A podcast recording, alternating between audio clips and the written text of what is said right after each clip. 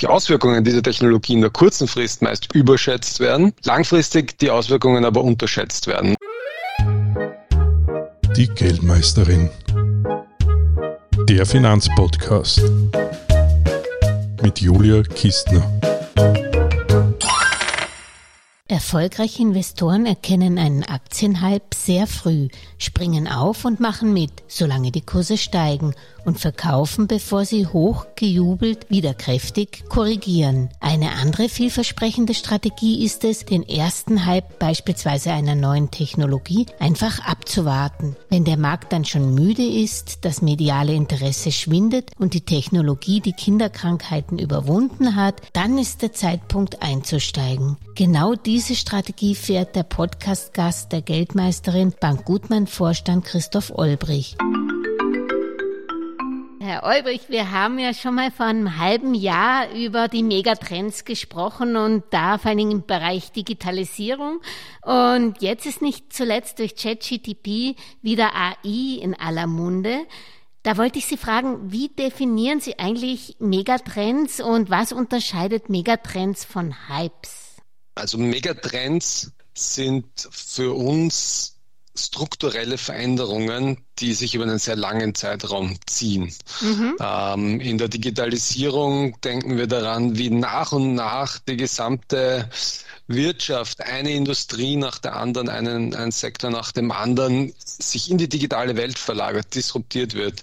Ähm, waren das in den 90ern schon Medien, Printmedien vor allem, die es aufgrund der technischen Umstände geschafft haben, sehr schnell ins Internet zu kommen, was dann die Musik, jetzt äh, Video und so weiter und so fort. Und das ist jetzt nur für, für einen, einen kleinen Teil.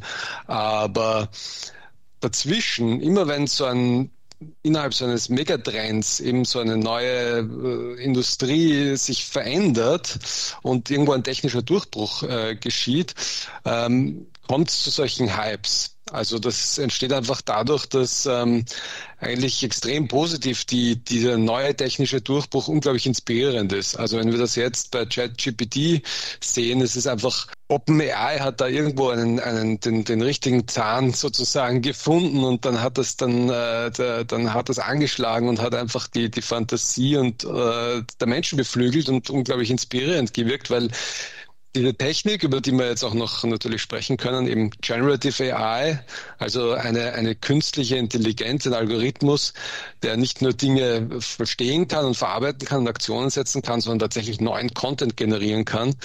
Das gab es zwar in der Vergangenheit schon, aber nicht so unmittelbar, nicht so userfreundlich. Mhm. Und das hat natürlich unglaublich äh, die Fantasie beflügelt und ähm, man kommt ja dann, man kommt ja dann schnell im Kopf von einem zum anderen, überlegt sich, was das alles bedeuten kann, welche Arbeiten das ersetzen kann, wo man neue Möglichkeiten damit hat. Und damit kommt es halt zu so einem Hype. Aber das Problem ist halt, meistens dauern die Dinge dann doch ein bisschen länger und sind ein bisschen komplizierter in der Umsetzung, als man sich das halt am Anfang vorstellt. Ja, da bin ich gleich auch dabei, wie man das in der Investmentstrategie umsetzt. Da haben Sie mal so einen tollen Hype-Zyklus aufgestellt oder Sie verwenden den. Könnten Sie da vielleicht genauer angehen, wann steigt man denn dann in so einen technologischen Sprung ein?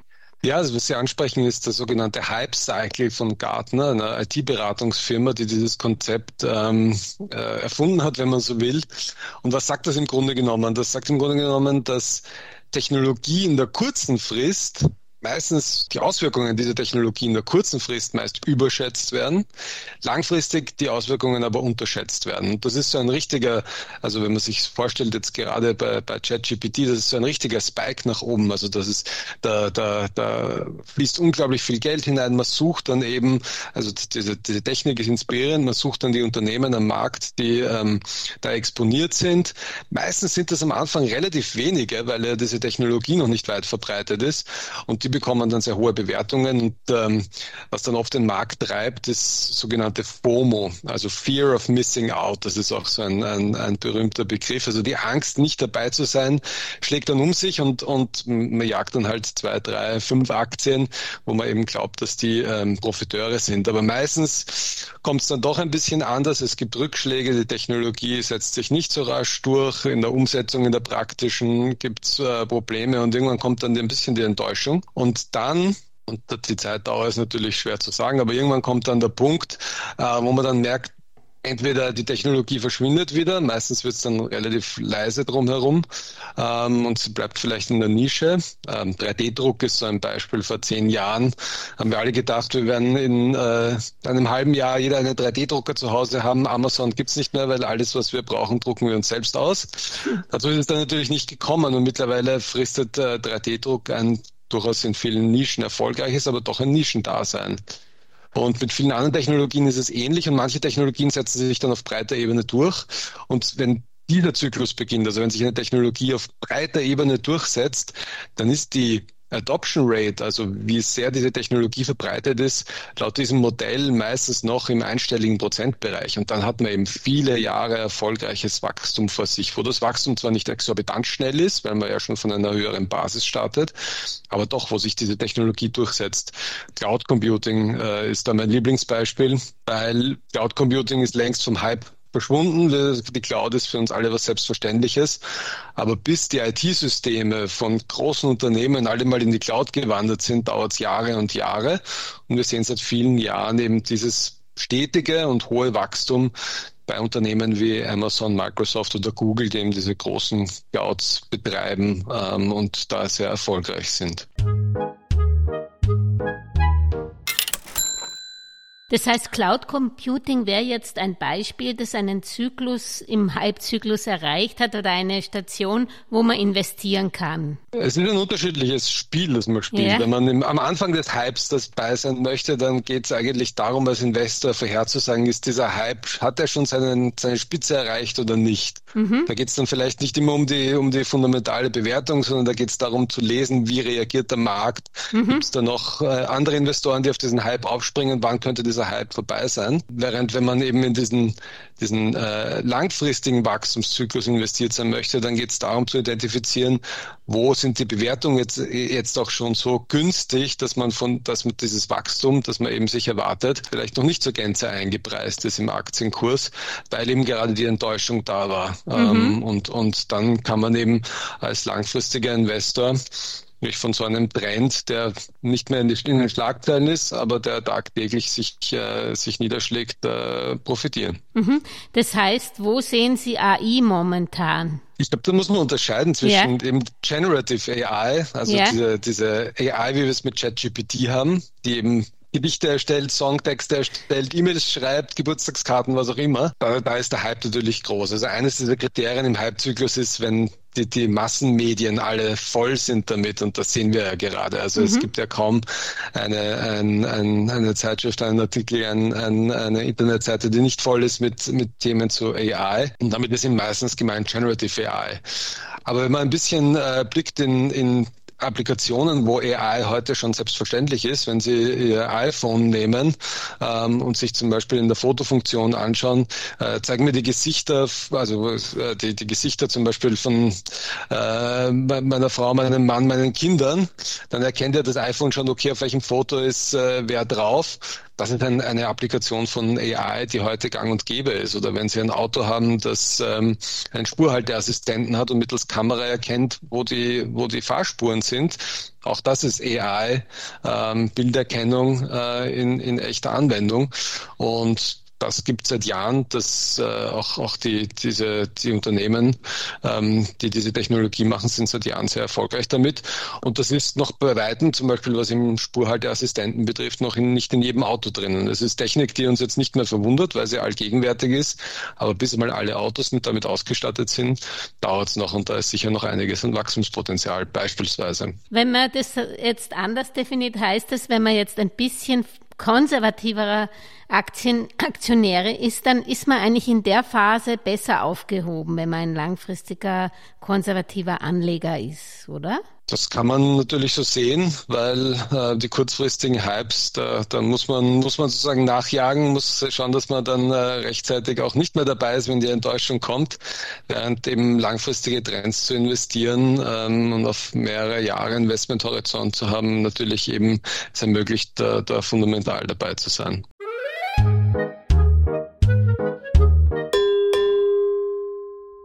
Wie macht es konkret Bank Gutmann? Sie haben ja eine sehr systematische Investmentstrategie. Äh, wenn ich das richtig im Kopf habe, Sie haben ein Kernaktienportfolio mit 50 Top-Aktien und gewichten diese alle gleich stark. Oder ist das nur bei einem Produkt oder ist das so der generelle Aktienansatz? Und wie haben da solche Megatrends Platz? Aus unserer Sicht kann man sagen, so ein Portfolio aus zwei Sichten betrachten. Das eine ist die eigentliche Aktenauswahl und wie mhm. Sie sagen, ähm, in diesem Kernaktienportfolio setzen wir auf 50 Titel. Und jetzt kann man wenn man so, so auf, auf diese Titel kommen möchte, unterschiedliche Betrachtungen haben. Äh, traditionell schaut man sehr stark darauf, welche Region ist gerade attraktiv, welcher Sektor ist gerade attraktiv. Und wir haben uns ähm, eben hier überlegt, in, welche Themen sind attraktiv, wo sind diese Megatrends, welche Themen müssen in einem Aktienportfolio auch vorhanden sein. Das reicht eben von Digitalisierung, ähm, sich ändernde Konsumgewohnheiten, demografischer Wandel, aber auch ähm, Dividendentitel, die natürlich einen Platz im Portfolio haben. Und ähm, mit diesem, äh, mit, diesem Wissen ausgestattet kann man sich dann nach Unternehmen auch suchen, die, die den Megatrends da partizipieren und die diese Kriterien erfüllen. Mhm. Gleichzeitig ist natürlich noch ein wichtiger Aspekt, der dann oft übersehen wird, ist, wie konstruiere ich ein Portfolio, das nicht nur in diesem Hype funktioniert, wo man nicht äh, nur die eine Hype-Aktie dabei hat, sondern das auch über die Jahre ähm, verschiedene Wechsel im, im Aktienmarkt mitmacht. Also wenn dann mal, wie es nach der Pandemie war, dieser Digitalisierungshype zu Ende ist, ein Portfolio, das dann eben auch entsprechend ähm, Dividendentitel hat, Industriewerte hat, die dann vielleicht wieder stärker gefragt sind. Und da hat sich für uns eben bewährt, ähm, diese Titel gleich zu gewichten und äh, diese gleiche Gewichtung auch regelmäßig wiederherzustellen, so dass man eben antizyklisch handelt, indem man die Titel, die besonders äh, gut gelaufen sind, die eine höhere Gewichtung Gewichtung nach einem gewissen Zeitraum haben, reduziert und gleichzeitig dann die Titel, die aus irgendwelchen Gründen und sei es nur, weil sie gerade am Markt nicht in Mode sind, äh, vielleicht etwas schlechter performt haben, die dann wieder zukauft. Und dann tut man genau das, was immer so die, die, die übliche Weisheit ist, am Markt antizyklisch zu handeln. Ähm, genau das tut man dann einfach ganz systematisch. Mhm. Also Sie balancieren aus.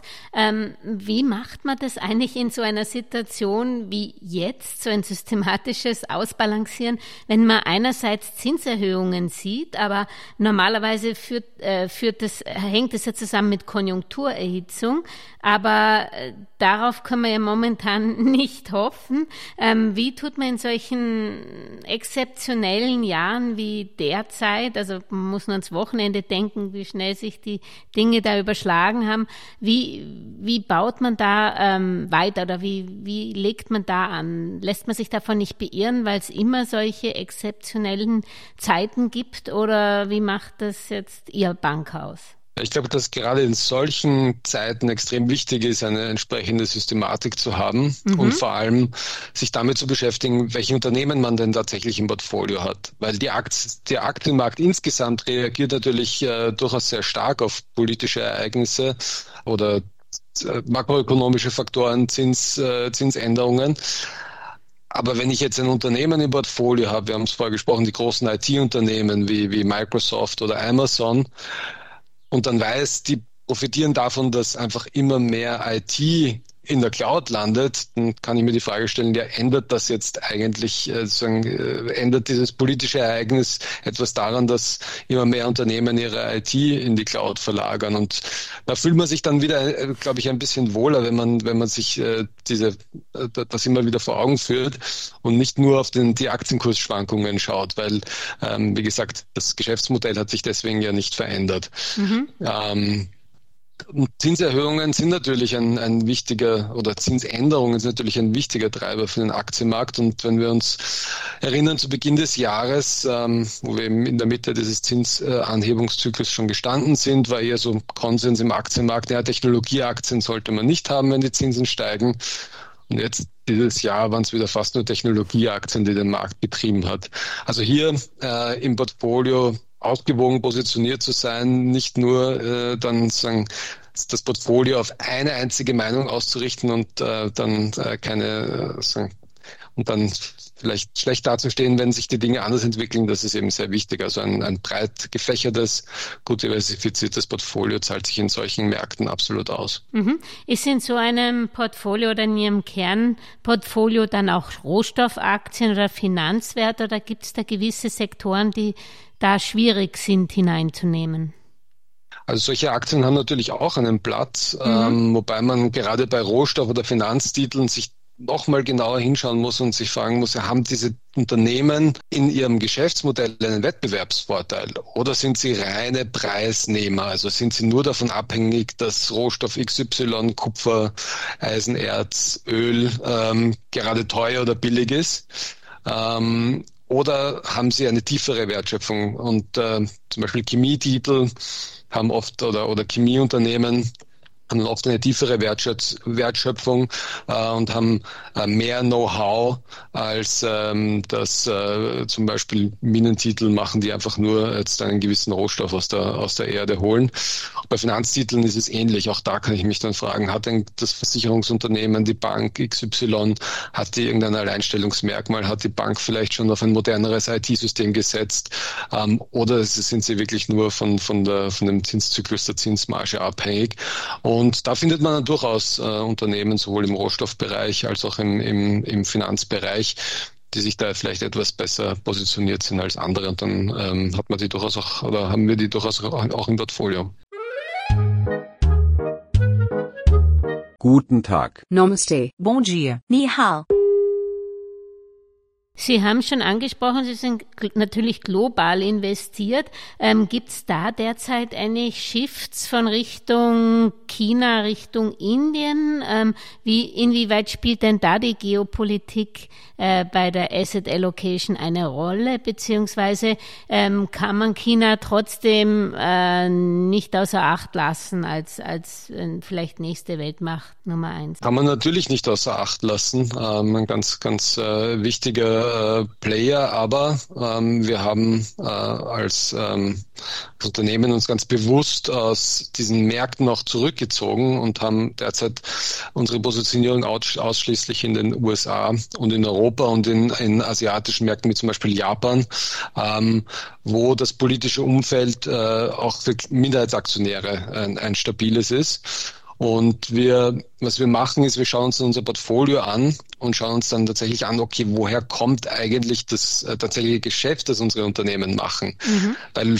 oberflächlich betrachtet kann man natürlich sagen, wenn man ein Portfolio hat, das nur in Europa und in den USA ist, ähm, dann hat man kein, kein China-Exposure. Wenn man aber runterschaut in die Unternehmen se selbst und schaut, wo machen die denn ihren Umsatz, ähm, dann kommt man darauf, dass man dann ein viel größeres Exposure, ein viel größeres äh, Geschäft dieser Unternehmen aus China kommt, aus, äh, aus anderen asiatischen Märkten, ähm, als, als das reine Listing des Unternehmens äh, vorgeben würde. Äh, Beispiel Nestle. Ein klassisches Beispiel ist ein Schweizer Unternehmen, wird überall als, äh, sozusagen, wenn man es in der Portfolioaufstellung sieht, als Schweizer Unternehmen ge gesehen, macht aber gerade mal rund zwei Prozent des Umsatzes in der Schweiz. Ähm, und ähnlich ist es mit großen Pharmaunternehmen.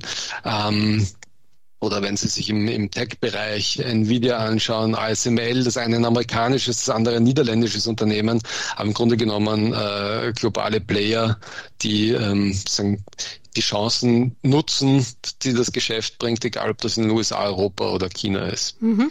Das ist sehr spannend, weil anfänglich, wo diese Märkte aufgemacht haben, haben alle eben gesagt, oh Vorsicht, gehen wir erstmal nur mit dem China Exposure etc. Dann war die Phase, wo alle wieder direkt investiert haben und jetzt geht's wieder zurück, dass man eher schaut, Exposure und die Sicherheit und auch die rechtliche Sicherheit von den äh, praktisch Industrienationen oder von den Demokratien Ich das so richtig? Ja, als Minderheitsaktionär ist man natürlich darauf angewiesen, dass äh, man in einem stabilen rechtlichen Umfeld ist, dass die eigenen Rechte des Minderheitsaktionärs auch gewahrt bleiben. Ähm, und da muss man sagen, ist äh, nach den Erfahrungen, die man da gemacht hat, auch in China im Tech-Bereich, denken wir, dass man da eben aktuell in, in Europa und den USA äh, wahrscheinlich besser aufgehoben ist. Nochmal abschließend, wo sehen Sie momentan die großen Chancen an den Kapitalmärkten und wo die Risiken? Also wir sind äh, im Moment in, in Aktien äh, übergewichtet, in, insgesamt in unserer Asset Allocation als, als Haus. Ähm, Und äh, wir sehen in Zukunftsthemen natürlich große Chancen. Also die, der Umbau der Wirtschaft hin zu einer nachhaltigeren Wirtschaft, zu einem ähm, umweltfreundlicheren Wirtschaften, das bietet viele Chancen. Das bietet Chancen im Bereich der Digitalisierung, genauso wie äh, im Bereich der Industrie, wo äh, sehr viele Bereiche elektrifiziert werden, äh, wo man ganze Industrieanlagen umbauen muss, um sie umweltfreundlicher zu machen, äh, wo es um höheren Recyclinganteil, wo es neue Industrieprozesse gibt im Textil Textilbereich zum Beispiel, ähm, genauso wie in der, in der Energiegewinnung, nachhaltigere Energiegewinnung. Da gibt's Unmengen an Chancen im Moment. Ähm, da verändert sich einfach die, die Struktur und das ist ähm, ein, ein, ein wichtiger Trend. Aber man muss nochmal genauer hinschauen als äh, im Bereich der Digitalisierung, weil die Geschäftsmodelle auch anders sind im Industriebereich. Maschinen äh, mhm. haben geringere Margen. Man muss äh, sagen, als, als Investor noch, noch dreimal mehr äh, da, da hinschauen. Mhm. Wie sehen Sie denn den Konsum und haben Sie zum Beispiel auch Einzelhandelswerte oder eher, eher, eher Online-Shopping-Werte in, in Ihrem Kernportfolio? Also Konsum verändert sich natürlich, aber Konsum ist auch recht äh, volatil. Wir haben das nach der Pandemie gesehen, wo mhm.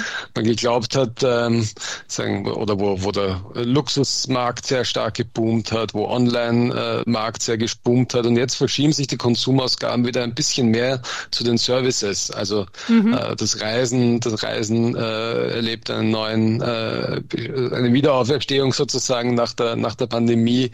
Ähm, Dienstleistungen werden stärker nachgefragt.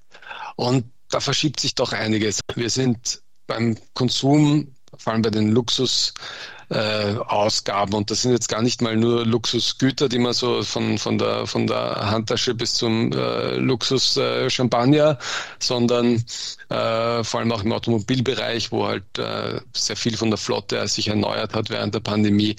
Da sind wir im Moment eher vorsichtig, weil wir sagen, der Trend geht eher dazu wieder Richtung Services, Erlebnisse und ähm, das ist ein Bereich, der an der Börse natürlich nicht so stark mhm. vertreten ist und äh, oft auch nicht so attraktiv äh, zu investieren ist. Mhm. Wenn wir jetzt wir nach vorne geblickt, blicken wir nochmal zurück. Worin hätten Sie gerne vor zehn Jahren investiert? Also im Nachhinein immer eine Frage, die extrem leicht zu beantworten ist, aber letztlich ziemlich frustrierend, weil man wahrscheinlich genau die eine Aktie, die die beste gewesen äh, wäre, äh, dann ohnehin nicht auf, vielleicht auf dem Radar gehabt hätte, gerade vor zehn Jahren. Deswegen ist, ist meine, wäre meine Antwort darauf einfach ein ausgewogenes Portfolio zu haben, mit dem man eben ähm, an, an äh, am breiten Markt auch entsprechend äh, partizipieren kann und verschiedene Themen hier auch äh, im Portfolio hat, ähm, von denen dann manche sehr gut aufgehen und manche vielleicht auch nicht so. Das gehört zum Investieren dazu. Aber ja, im Nachhinein ist man, ist man immer am klügsten. Und das Problem ist ja auch hier, dass man der sogenannten Survivorship Bias ausge, ausgesetzt ist. Also man sieht immer nur die Dinge, die es geschafft haben, die überlebt haben im Nachhinein. Aber zu jeder erfolgreichen, zu jedem erfolgreichen Investment zählen eben auch ähm, einige, die nicht funktioniert haben. Und das ist einfach Teil. Mhm, okay. Und gibt es eigentlich Bereiche, Länder etc. oder Assetklassen, wo Sie nie veranlagen würden? Wenn man von, von ethischen äh, Gesichtspunkten absieht, würde ich eigentlich jetzt nichts grundsätzlich ausschließen. Ähm, ich kann jetzt heute nach äh, vielen Jahren sagen, dass ähm, wir so gut wie nie in Automobiltitel veranlagt waren, wir so gut wie nie in, in äh, Fluglinien zum Beispiel veranlagt waren. Was aber schlicht und ergreifend daran liegt, dass das eben sehr, äh, sehr schwierig, äh, sehr schwierige Geschäftsmodelle sind, die äh, manchmal boomen, manchmal weniger, so hoher Wettbewerb wenig, ähm, wenig Unterscheidungsmerkmale zwischen den Playern. Das macht es einfach ähm, jetzt nicht so attraktive Investments für uns. Aber ich möchte nicht ausschließen, dass irgendwann mal ähm, die Fluglinie kommt, die sich total unterscheidet und ein extrem äh, spannendes äh, Investment ist. Elektromotortaxis, Lufttaxis, die jetzt Boeing bauen. Oder, oder Airbus, Entschuldigung. Da wird sicher auch noch einen Hype geben um ja, die Elektrotaxis. Wenn sie, wenn sie Landegenehmigungen und, und Abflugsgenehmigungen kriegen. Ja. Na gut, dann fliegen wir ab ins Bad bei der Hitze Spitze und ich sage herzlichen Dank für das interessante Gespräch. Wie gesagt, den Hype-Zyklus sollte man schon beachten und vor allen Dingen, wenn man langfristig und vorsichtig anlegen möchte, dann sollte man vielleicht auch die erste Phase des Hypes auslassen, oder? Das kann oft nicht schaden, ja. Dankeschön und schönen Nachmittag noch. Vielen Dank für die Einladung. Wiederhören. Auf Wiederhören.